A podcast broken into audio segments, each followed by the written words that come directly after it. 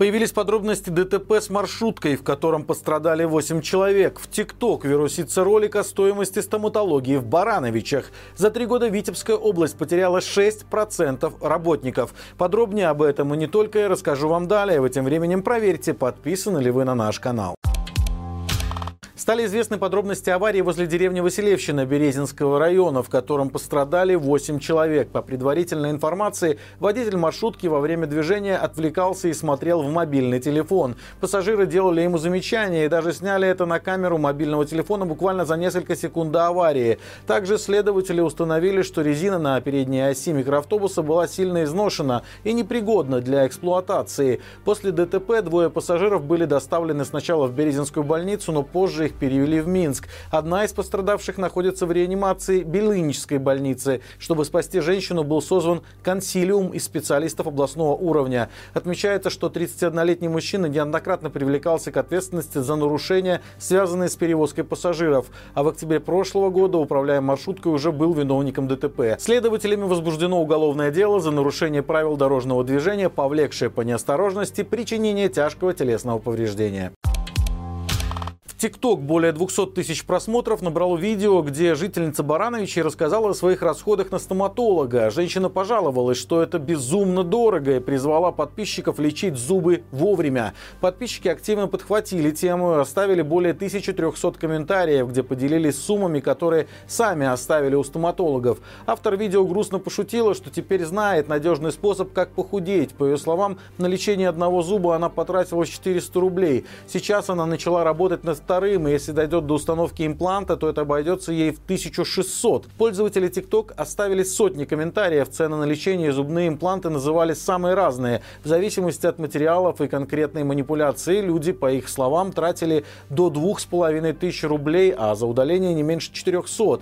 Причем цены на услуги, судя по комментариям, выросли. Одна женщина таки вовсе заявила, что на консультацию у зубопротезиста ей насчитали 16000 рублей. Напомним, в июле прошлого года правительство приняло постановление, которым ввели госрегулирование тарифов на все виды стоматологических услуг. А если вы заметили, что цены в этой сфере наоборот выросли, то напишите об этом в комментариях.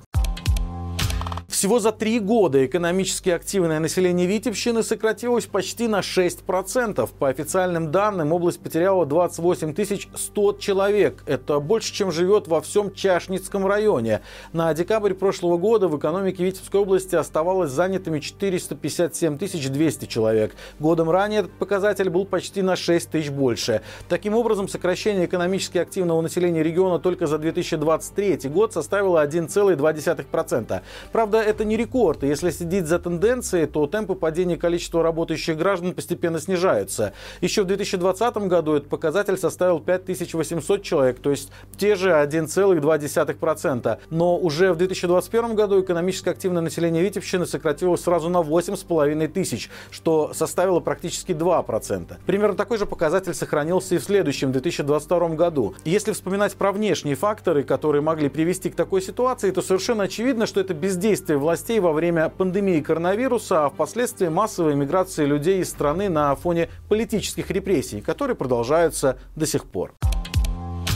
На Советской площади в Гродно установят флагшток высотой 60 метров. Это примерно столько же, сколько и высота Кафедрального собора, сообщает Гродно Лайв.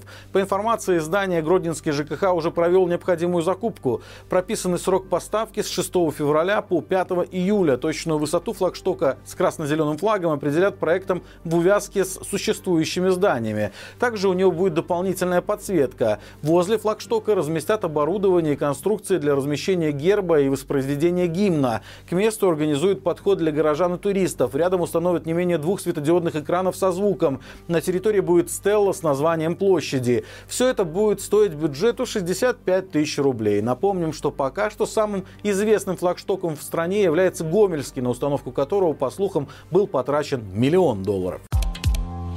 Четверть объектов Гродненской области нарушают правила благоустройства. Большую часть из них составляют государственные земли. Всего за первый месяц этого года специалисты санитарно-эпидемиологической службы проверили 1842 территории населенных пунктов и организаций. Основными нарушениями стали неудовлетворительное содержание контейнерных площадок и прилегающих к ним территорий, несвоевременный вывоз коммунального мусора, а также отсутствие мер по удалению наледи на крышах и очистке территории от снега. Больше всего благоустройство и санитарное содержание страдает на землях общего пользования, в частных секторах городов.